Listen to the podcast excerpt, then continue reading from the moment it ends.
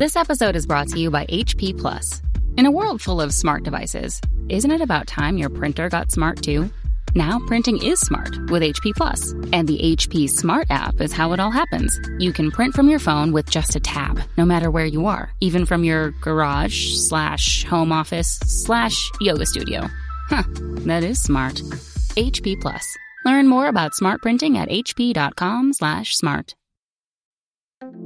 This episode is brought to you by PayPal. These days, choices are everywhere. Like for instance, the milk in your coffee. Would you like it from a cow, a nut, a tree?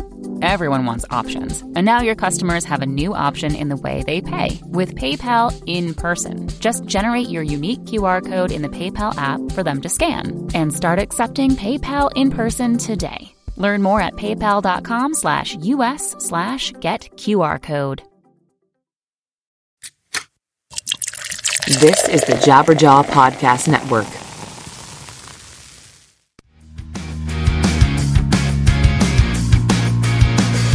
What's up, everybody? I'm Toby Morrell from the Bad Christian Podcast, and I wanted to let you all know about the brand new Jabberjaw Media Block on idobi Radio. Tune in every Thursday night from 5 to 8 p.m. to hear brand new episodes from the Modern Vinyl Podcast, as well as new episodes from one of my very favorite shows, Break It Down with Matt Carter. All you have to do is head to idobi.com, that's I D O B I.com, and tune in every Thursday night from 5 to 8 p.m. to hear some of your favorite Jabberjaw media podcasts on idobi Radio.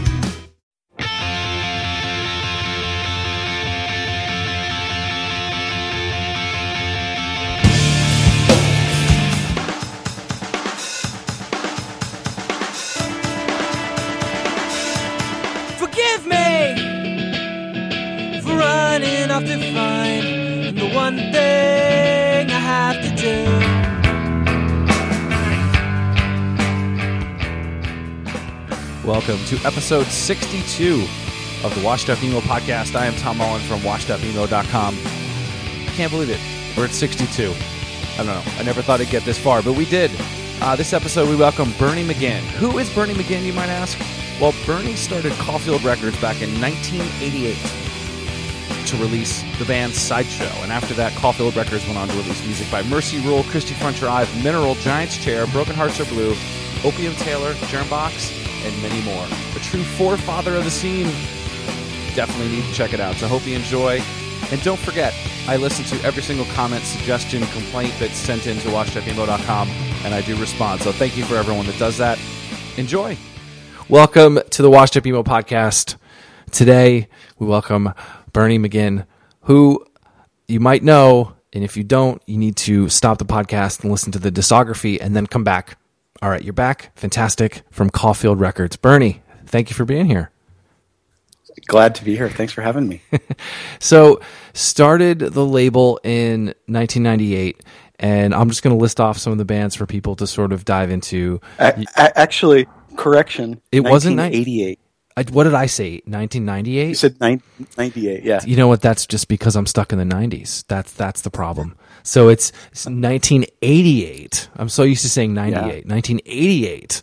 Um, uh, Mercy Rule, Christie Front Drive, Mineral, Giants Chair, Opium Taylor, Germbox. These are all fantastic, fantastic records. Um, and I know that there's been interviews and stuff with you, and you sort of talked about it. Just sort of happened. Um, I would love the you know audio version. Like, what was that sort of feeling that you said, "Wait a minute, all these amazing bands are around. I need to do this on my own." And especially in 1988, it's a little bit Yeah. different than doing it in 2008 or 2018, whatever that you know. right. That's not not too far off, is it? Um, right. So, uh, I guess it really all starts out for for Caulfield Records. I mean, the seeds of Caulfield Records were the um, the independent music scene in Lincoln, Nebraska, um, and the, from in the in the early '80s had an amazing uh, underground music scene, uh, and and I kind of grew up in the uh, hardcore skateboard like punk shows at the at the warehouse scene. That's where I was uh, reared, um, and I was in various bands uh, uh, in the mid '80s. And one one band it was called Peer Puppet. We were like kind of like at one point like DRI, right? Like pa- paddle thrash type band. Anyway, we sort of uh, through a, a various incarnations uh, matured, and uh, it was it ended up being 1988, the spring. I was a senior in high school. Uh, I conned my mom into co-signing me a loan so that I could put out a seven inch. so What- we, I, What did you tell her? no, she knew what she was getting into. I was like, "Hey, mom, I need 500 bucks so that I can put out my band's record." you know, the, the subtext was, "Hey, we sent out our our tape to other people and nobody cares. So you know, it's, you're on your own. Do it yourself," which is was fine, of course.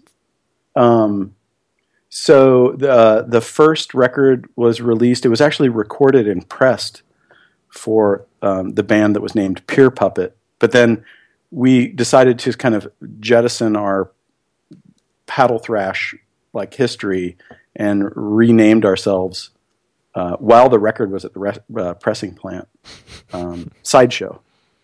So the first record was my band's sideshow. And uh, the records came back and we we took a sharpie and we marked out peer puppet and we had a rubber stamp and we stamped sideshow and uh, xeroxed 500 covers and got them out into the world and for all intents and purposes like that was that was that was it caulfield records was was done after that release because uh, i graduated from high school and then that fall i moved away i moved to los angeles to uh, work on a skateboard magazine as a photographer Really? Oh, that's Yeah. awesome. There was a, a, a magazine. I don't know. Um, the magazine was called Homeboy Magazine, mm-hmm. and I, I don't know if you remember um, Dirt Yes. magazine, which was the uh, male companion to Sassy.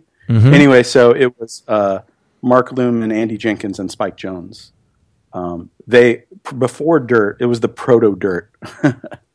I had I had met those dudes um, through making skateboard zines, fanzines, and Xerox art and stuff. So after I graduated from high school, I was just like, hey, I, I want to go do skateboard photography. Let's let's do this. And they hired me on, and I worked out there for like eight months or something like that. And then the magazine folded, and then I was back in Lincoln, and then I fired up the band again. And Wait, so you were so you graduated high school and just went straight to work in Los Angeles, and your parents were not like you need to go to school, or was it because you had a job that they were fine with it?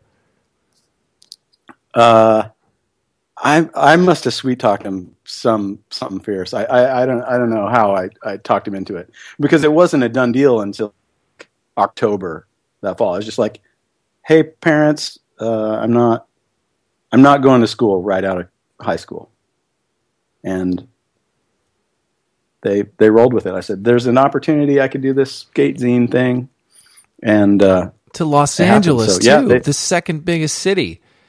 Wasn't like it wasn't like you were going across town and you'd be home for dinner. No. yeah, it was a, it was a, it was a big leap, but it was uh, it was really cool.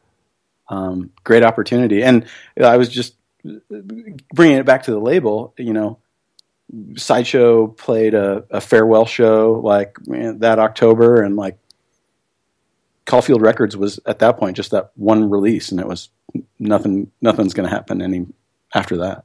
So And then you came back home and fired up the band again. Then you started to realize that there were more bands that you could put out, and this could be of a thing. Yeah, I- I- yeah, exactly. Um, we put out um, Sideshow recorded a uh, eight song, twelve inch record.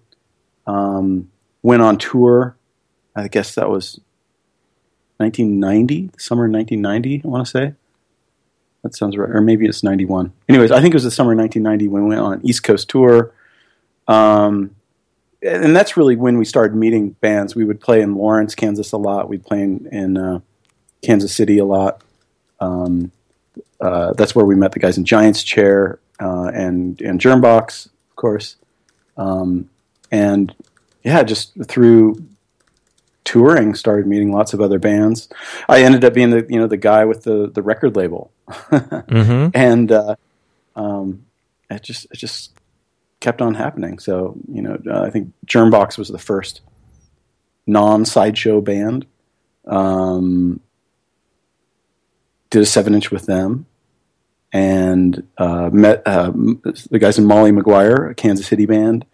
Uh, put out a seven inch with them.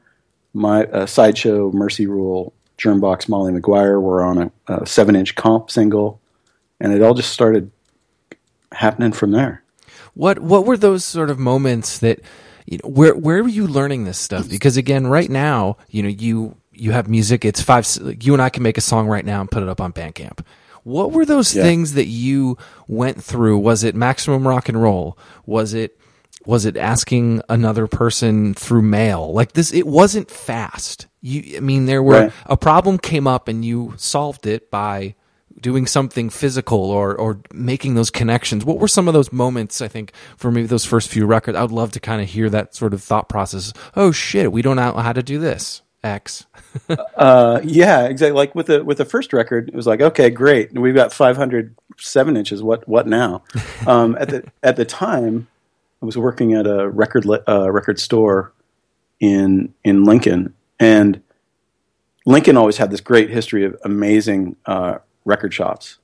Um, and basically, I just asked the record buyer to talk to his distributors and see if you know they'd take on 50 or 107 inches or, or whatever. And uh, so lots of credit to my friends in the, at the, at the local record shops for twisting some arms or, you know, uh, uh, on the, on the record distribution side. So it, it actually wasn't too hard getting rid of those seven inches with, with that connection.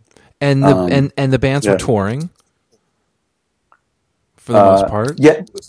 Um, well, n- not really. Uh, I- well, yeah, Germbox toured. Um, Mercy Rule was touring a lot.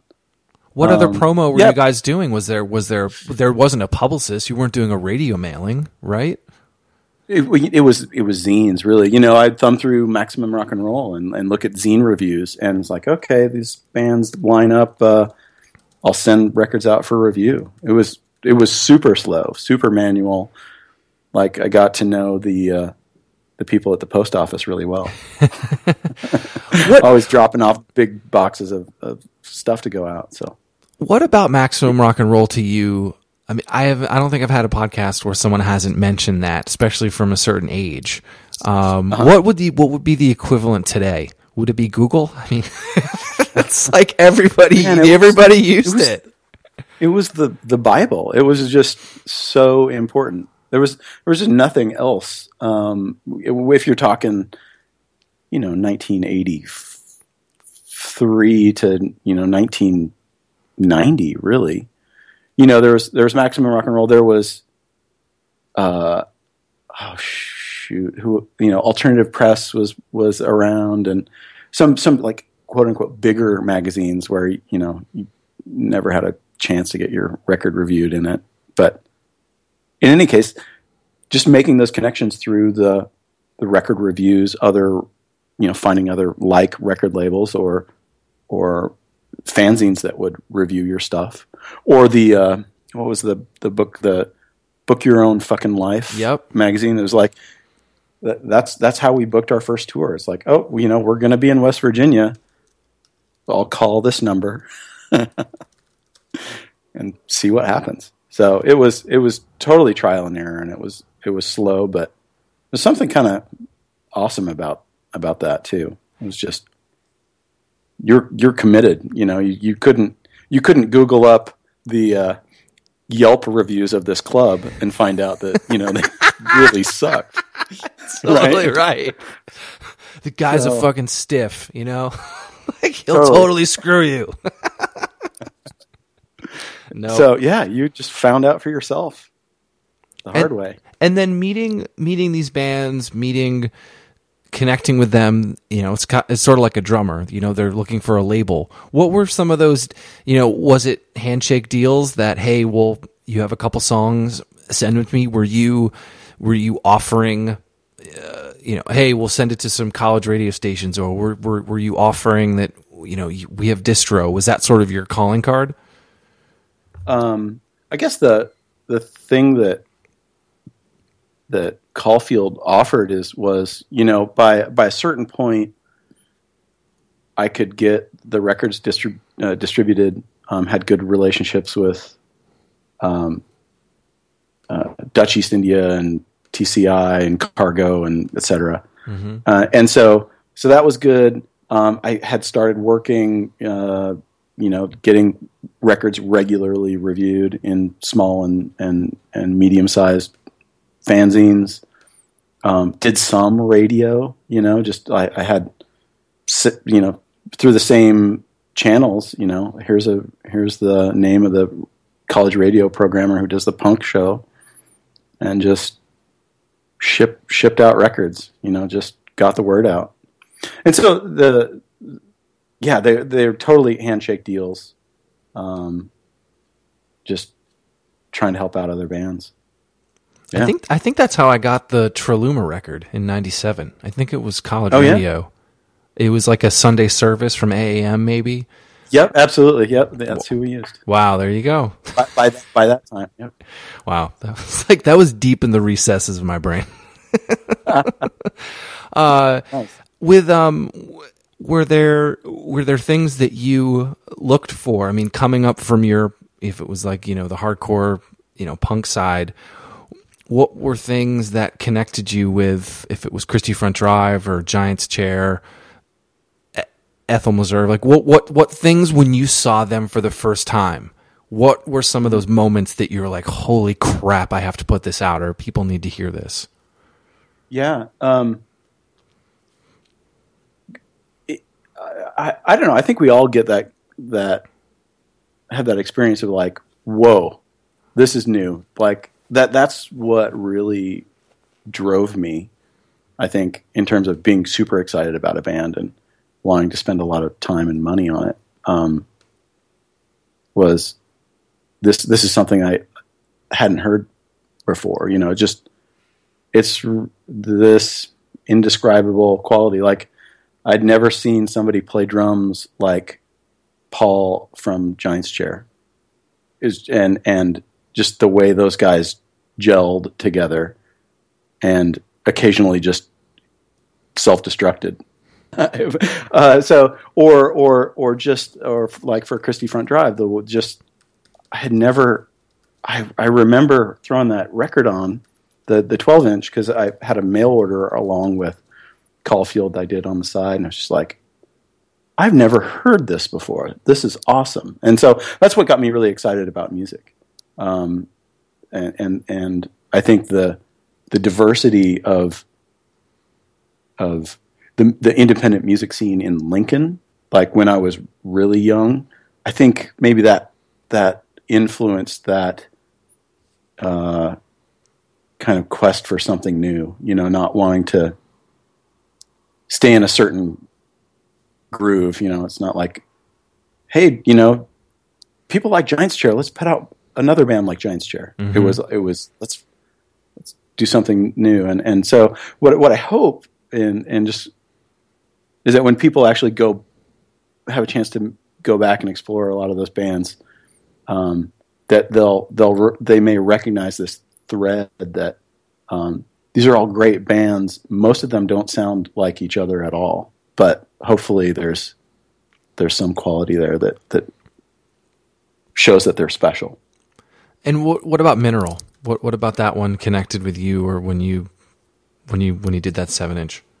Um, yeah, so I learned about Mineral from Kerry McDonald from Christie Front Drive. He had originally put out that Gloria parking lot seven inch on um, Audio Concept label, or and then he decided that he didn't want to do a record label anymore. And it's like, this is great. Let me I'll, like, I'll, I'll- let me do the second pressing, and uh, talk with the Mineral guys, and and they were just outstanding. Just like, yeah, yeah, just a an outstanding band. Um, and so you know, and they would come through Lincoln on occasion, and and they were amazing live. I think that's the other thing is that like a, the the seeing the band live, they like they just that's what that's what kills me. That's what that's what's great. Yeah, I think and hope, hopefully the the recording mm, somewhere gets in the ballpark. And so, and sometimes the recordings do, but it was usually always a live show that just won me over and just made me a uber fan. I think too when you mentioned about listen w- listening to the entire discography and, and and seeing a thread and seeing that you know at that time period and probably even before i mean there were labels that had the punk band and they had the hardcore band or they had the indie band and they all seemed to either communicate with each other play shows or be somewhat feel together.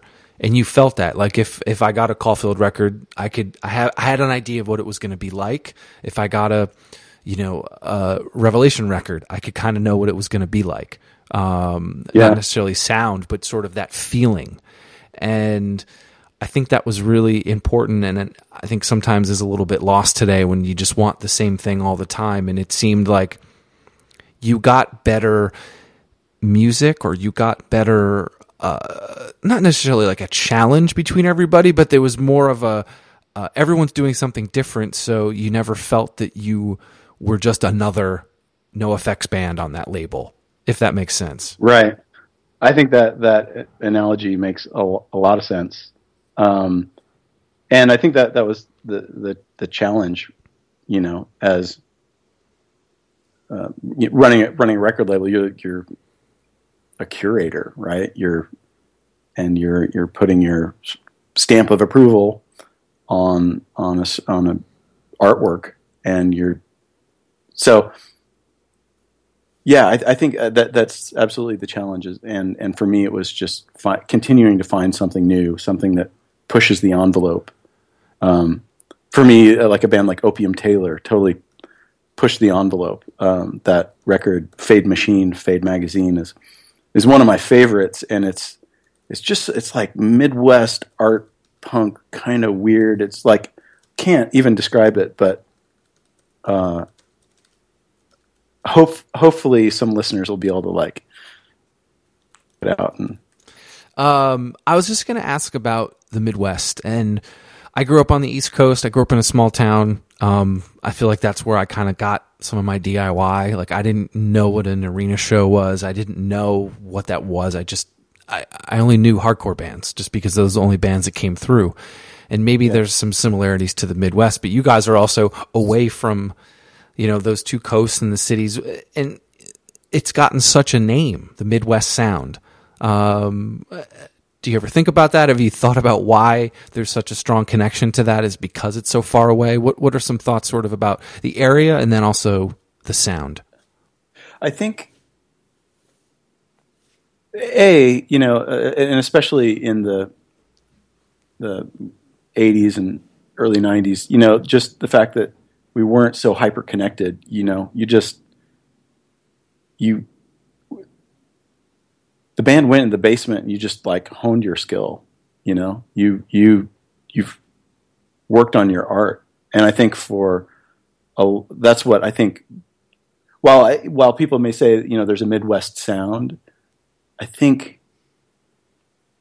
I think in a way there's like a a, quality. I guess I don't think I don't think of it so much a, a sound, but you know you what I hear is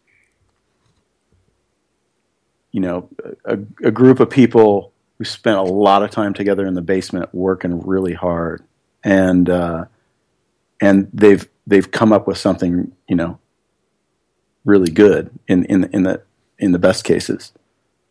There's and and then also the fact that you had to drive like six or eight hours to get to anywhere. Exactly. It wasn't. To- to it play- wasn't two hours. Another show, yeah, right. And so, like, if you were gonna if you're gonna bust out of Lincoln, Nebraska, or Kansas City, or or wherever, and try to like at that time get your music out, you just you just had to be really good because you you know you were either going to drive eight or twelve hours and and make hopefully five fans and come back the next time and there'll be 15 fans or, or what, whatever if you're really awesome right and if you suck it's just you're gonna you're gonna wither so I kind of like that analogy. So survival on the, East fittest. Coast, yeah, on the East Coast, you only had to drive an hour, or you drove forty five minutes. So there's there's shittier bands. Um, so it, weeded out the week. I'm joking, I'm joking, but like that that six hour drive back when no one shows up, that drummer f- seems to uh, like his girlfriend a little bit more now. Um, after that drive back, Yeah, um, it's yeah, it's brutal, right? You know, and and oftentimes, you know, you you didn't make your gas money, right? You didn't get gas money, uh, or, or to cover your costs, but you made five new friends, and and they're like, dude, you know, come back in two months, blah blah blah, and it just like there was momentum, right? hmm and and then and you just just continued to feed off of that, and it, and that's you know that's how we became uh, great friends with the, the guys in Christie Front Drive, and um, you know even like further away later the uh, uh, on the East Coast the Garden Variety guys, you know they they would hook us up with shows and. You know, it, it was just that that momentum, that that flywheel, just kept it going. What do you love about that time? Um, and what what would you wish you had today? Like, would you did you wish you maybe would have had a faster way to maybe get in touch with someone, or um, are, are you sort of G- happy? GPS GPS on the phone would be would have been really nice. I think a lot. Um, uh, yeah, and and just you know e- email, just be, being able to like book a tour from your laptop for no cost would be really really great. But uh, having the Yelp reviews of the shitty clubs would be even better. But uh, I don't know, like what what would it what would I want to have from today? What do I miss? How about what do you miss?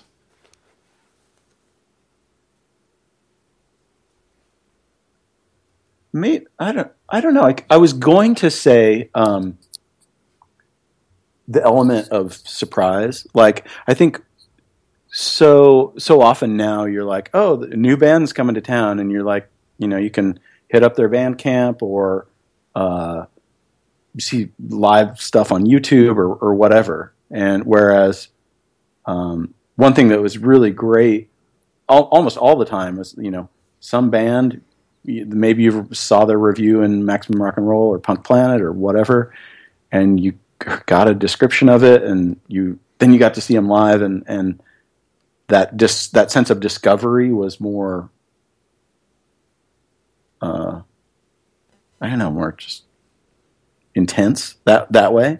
Um, but that you know that's not to say it doesn't happen today. You like even like a couple weeks ago, I went. Uh, I've been trying to go to see more live shows.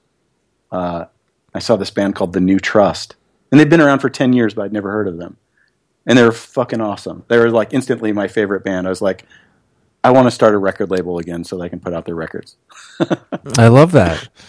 Um, but uh, it, it, you know, uh, you can still tap into that experience by just taking a chance, and maybe with technology, you, you can you can uh, preview too much, and you don't get that sense of excitement. That's that's what I I've I- always loved. Yeah, I, I agree with you. Just going to those shows and that middle band that you had no idea and you just knew the name and you sat there for 20 minutes and ended up being your favorite band. Um, Yeah. uh, I definitely miss the the I miss having my full attention to something. You know, I was at the show, I was in the moment, I was talking to people.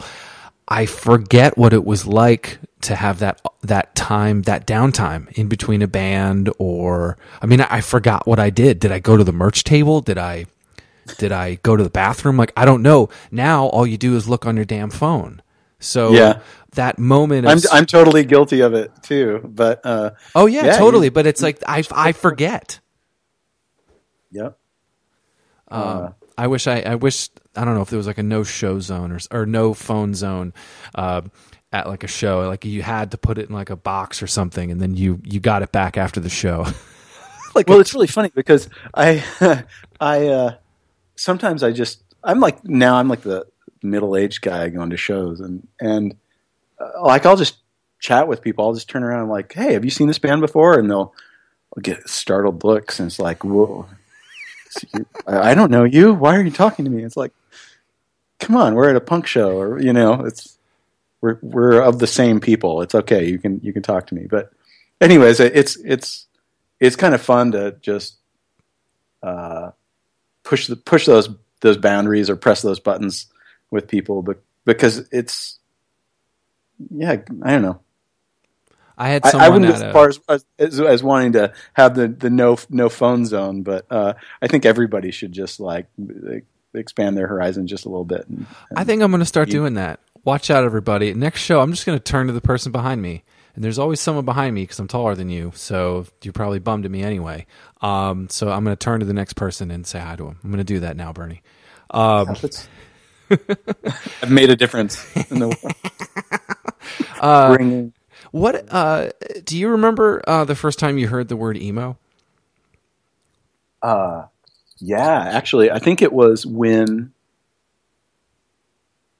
uh, uh, it the the term was coined in in Thrasher magazine, right? Um, there was a review. This is how I remember it anyway. There was a review of Embrace in um, some Thrasher magazine music section.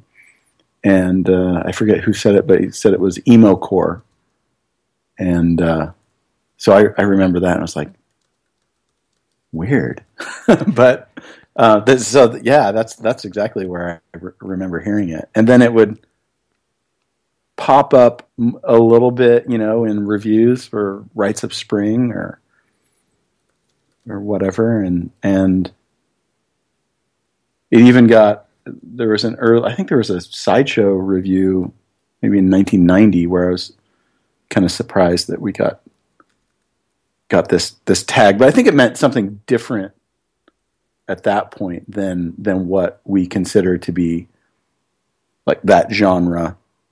If you're talking about like the Promise Ring or when you mentioned earlier um, the term emo core, and you'd mentioned a band earlier that there was that moment of beautiful but also chaos, and there's that balance between them. That's what I thought emo was um, when I was getting into it. If it was, it was just that moment of you thought something was going to break, but it didn't. Um, It just seemed like that seemed to be where a lot of the analogies came from early on. Um, yeah. Were there other thoughts you had were was were people calling your label emo were you trying to not sign bands or was it just that's what the sound was at the time Uh, I, to be honest, I, I really didn't. I really tried to avoid categorization as much as much as possible. Um, I knew that you know there was like uh, I was the biggest Uber fan of of anything Dischord Records for sure, and so like if my record label could emulate that in in any way, I you know whatever you want to call it, it's fine fine with me. Um, and and and but it didn't try to ever associate it with like emo more than like indie rock or cowpunk for that matter. Mm-hmm. Speaking of for the, the band Frontier Trust, who you know in in the sense of being a band who were maybe not beautiful but on the edge of self-destructing, you know, was if that's emo, they were emo. but yeah, I, I, I don't know. It's, maybe, maybe it's a non-answer, but I, I, I really didn't. Tr- I really tried to avoid thinking about it, to be honest. That's smart that's what i try to do when people talk about certain eras i, I to just i just pretend it didn't happen it didn't happen. Uh, I was actually someone had just messaged me on um, earlier tonight on Instagram, and they said the Heartattack review of the anthology from Christie Front Drive. It said, "This is what hardcore kids listen to while making love." and I was like, I want that as a T-shirt. Like, I want that now. That's awesome. That's that would be a great T-shirt. we should get those guys to. I will. I will email Eric and ask him if I can. Uh, if I can do that. Yeah, per- perfect. And yeah, but they're they're probably right. it's probably accurate too, which is which makes it even better. Um, the other thing too uh, that's interesting that's kind of now and, and also back then vinyl. Uh, obviously, when I was working at some of the labels in maybe the mid 2000s, you know, we'd bring vinyl to a festival and kids thought it was a calendar. Um, now that's not the case. They there's there's a resurgence for it. It's nowhere near the levels that it was um, back when it was pretty normal to have it. What what are your sort of thoughts about these? You know, the pressing plants are at at full capacity, and you know they're they're buying them from uh, you know countries and and re- restoring them. Um, I mean, for you as a small label back then, you could get a seven inch done. I think if someone did that now, they'd have to wait, you know, six months or it's delayed. What, what are your thoughts about it? Uh, yeah, I just I it must be such a headache to actually own a record label, try to get some vinyl out there. Um, who, who knew, right? Uh,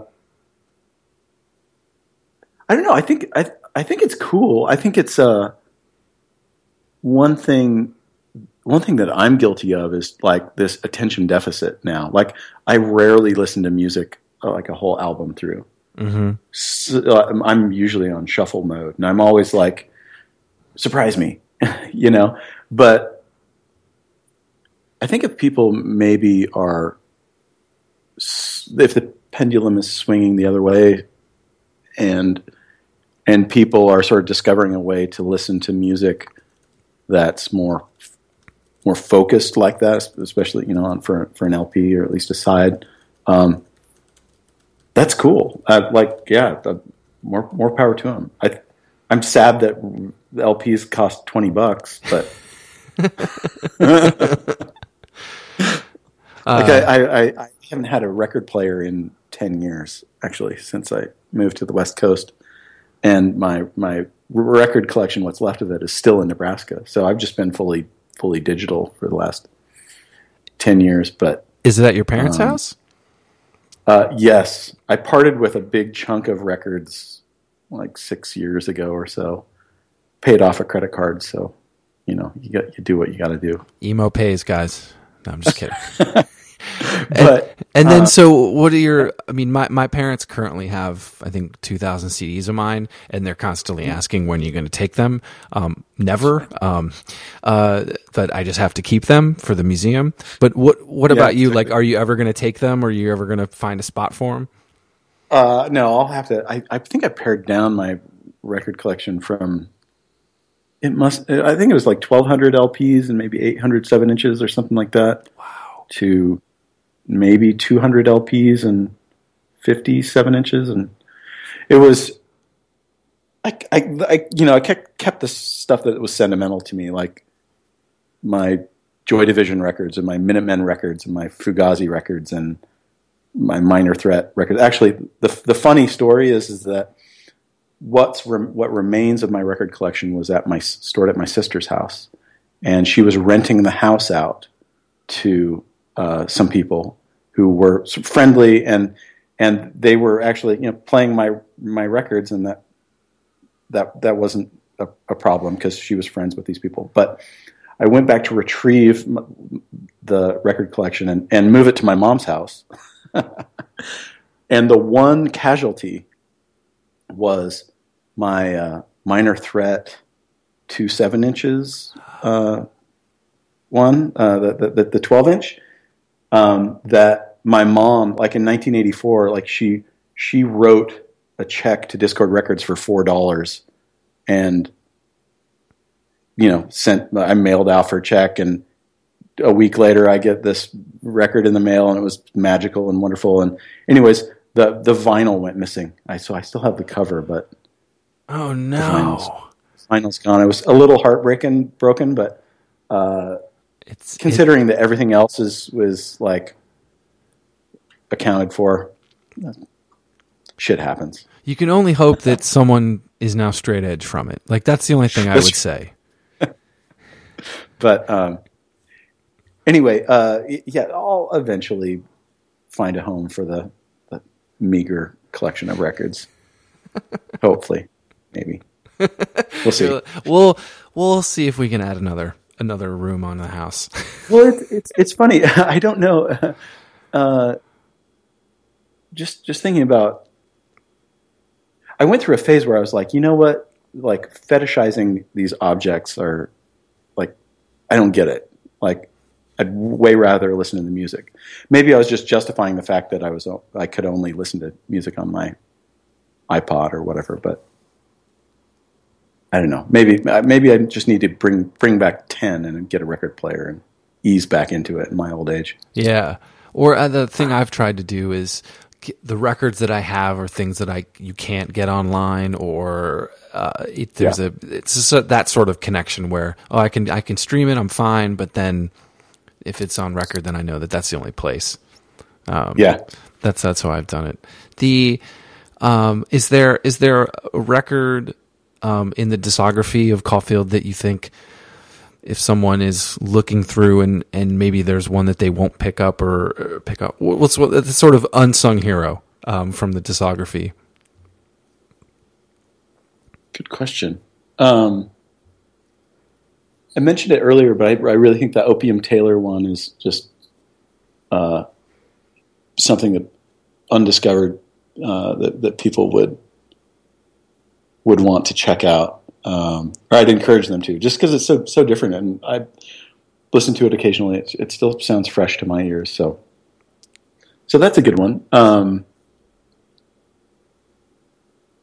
mine What would, else? mine would be Yeah, the what- mi mine would be the mij record yeah, I really liked that. I remember getting it in college and and just I don't. It was that just moment again where it was just it was it felt it felt open. Does, does that make sense? Like Uh-huh. it felt it felt like it was opening something. Yeah. What, what, I'm curious, what were your impressions about that record and Jeff's voice? I loved it. I just I felt it Yeah. fit it fit with everything else at that time. There wasn't a it wasn't it wasn't the same, but I could play it on my radio. sh- I had a college radio show where I played all this stuff, and it was um, it just it it it fit, and I just I loved when you know a record it was like you know when when someone talks about someone but then they know everything i'm like god they they they they know this. They they get it. Um that that that was something that For me, that that's a, that's a, a great example of of a band where like uh, super solid songwriting and and musicianship, and then like just the take on the vocals was like, "Wha- wait, you know, what? and and and like I, I actually had to pause and was like, wait, do do I like this? I think I like I really like this, you know, and like that kind of uh, experience is is is again what really drove drove me for getting excited about music. So Mij, good choice. Nice. And then ev- I think everyone needs to do the Christie Front Drive run. I mean, I'm sure the Magic Bullet re-releases are fine, but go to the. I think the an- anthology is still worth doing. Um, that's that's another favorite. Giant's Chair, of course. Um, Yep. What's and then Traluma. I don't think I think very few people talk about them um, Yep. nowadays, but uh, I thought again they were sort of like um, the, tr- I listened to Traluma the same time I was getting into Sweep the Leg Johnny. Do you remember them? They were- Totally. Yep. Yeah, so that was around the same time. So they were they for some reason I kind of put those in the same bucket. Well, uh, you know, um, I was a big fan of Gauge, um, and I remember uh, being at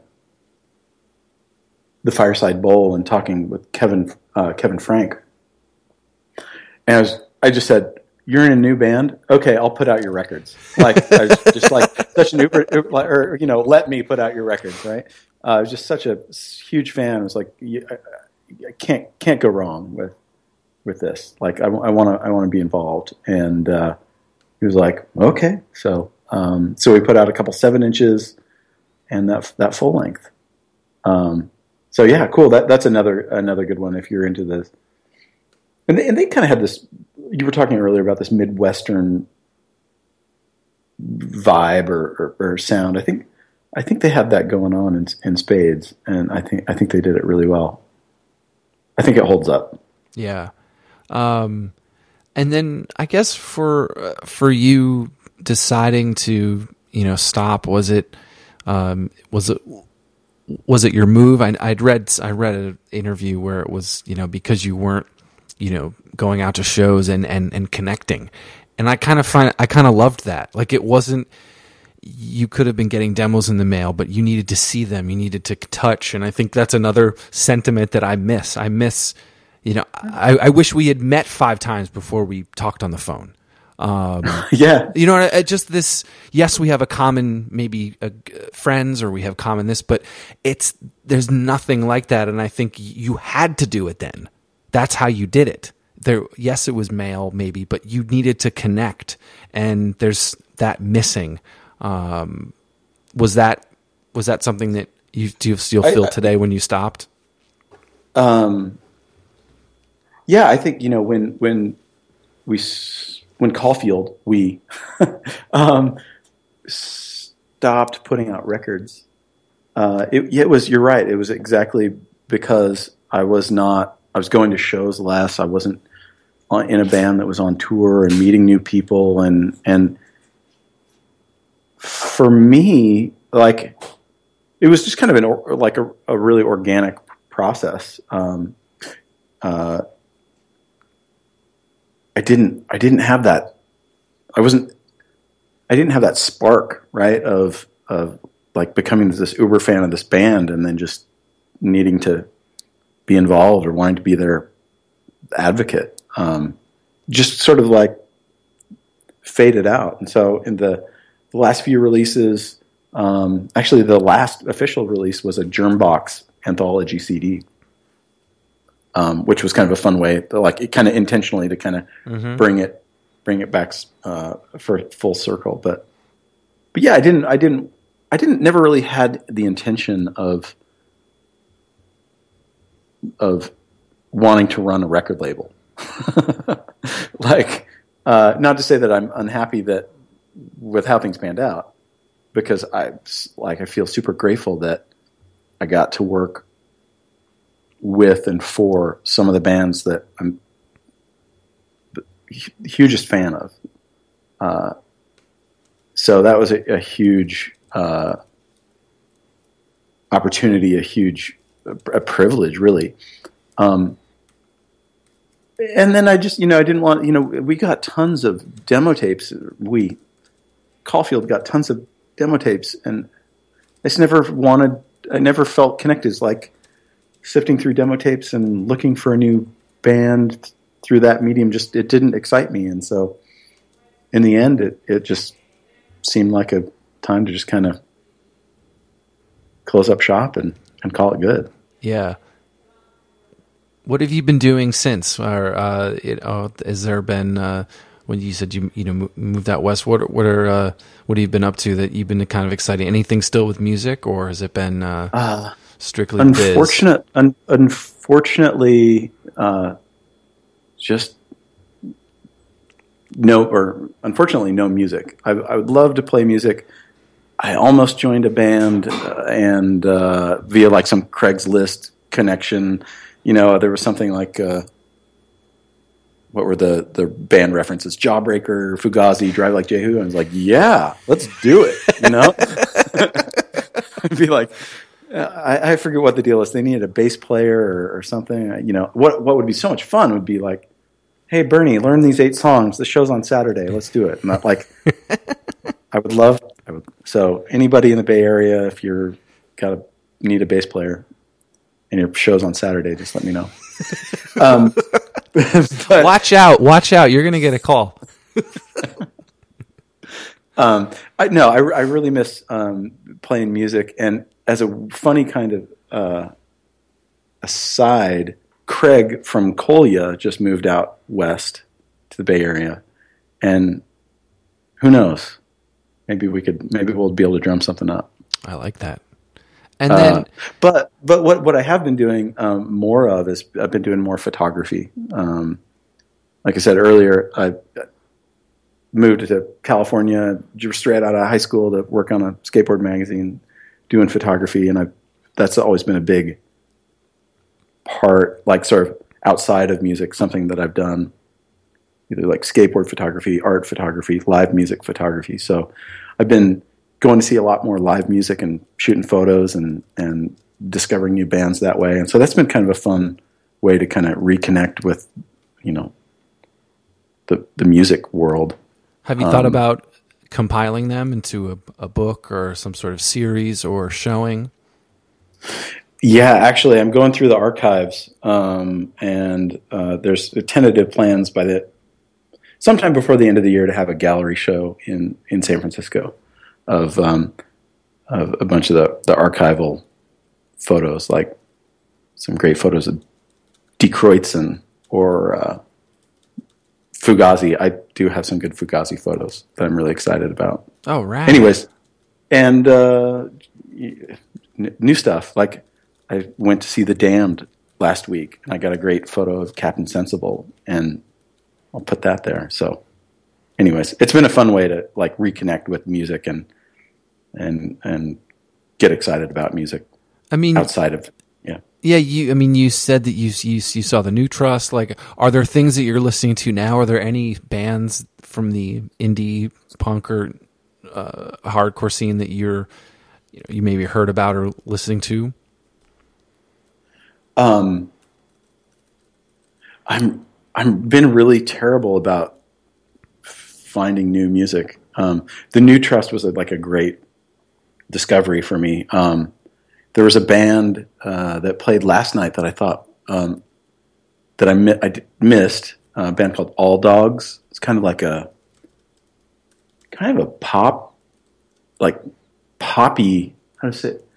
Remember like Velocity Girl on uh, on Sub Pop? It's kind of more that that vibe, but I, I, again, like my musical tastes are all over the map, so I could.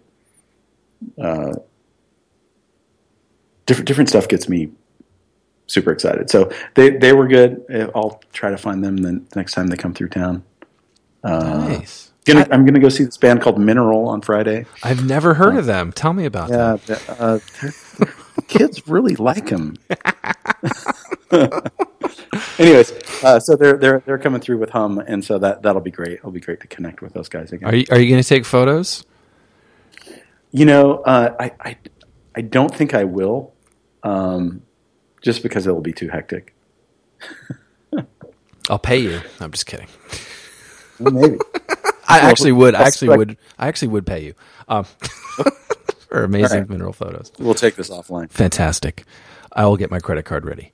Um, Is there? A, I think. I think a really rad way to end this is because I think uh, uh, someone might be listening to this that wants to start a label or wants to uh, do this, and I think uh, you've had such an interesting, um, you know, travels, and I would almost want to have a podcast just about your eight months in L.A. Um, out of out of high school because that would I would probably shit my pants. Um, but what what would be that? What would you say to someone that saw a band that that felt that spark or felt something different? What's that one piece of advice, or what what would you say to act on that? Wow. Um,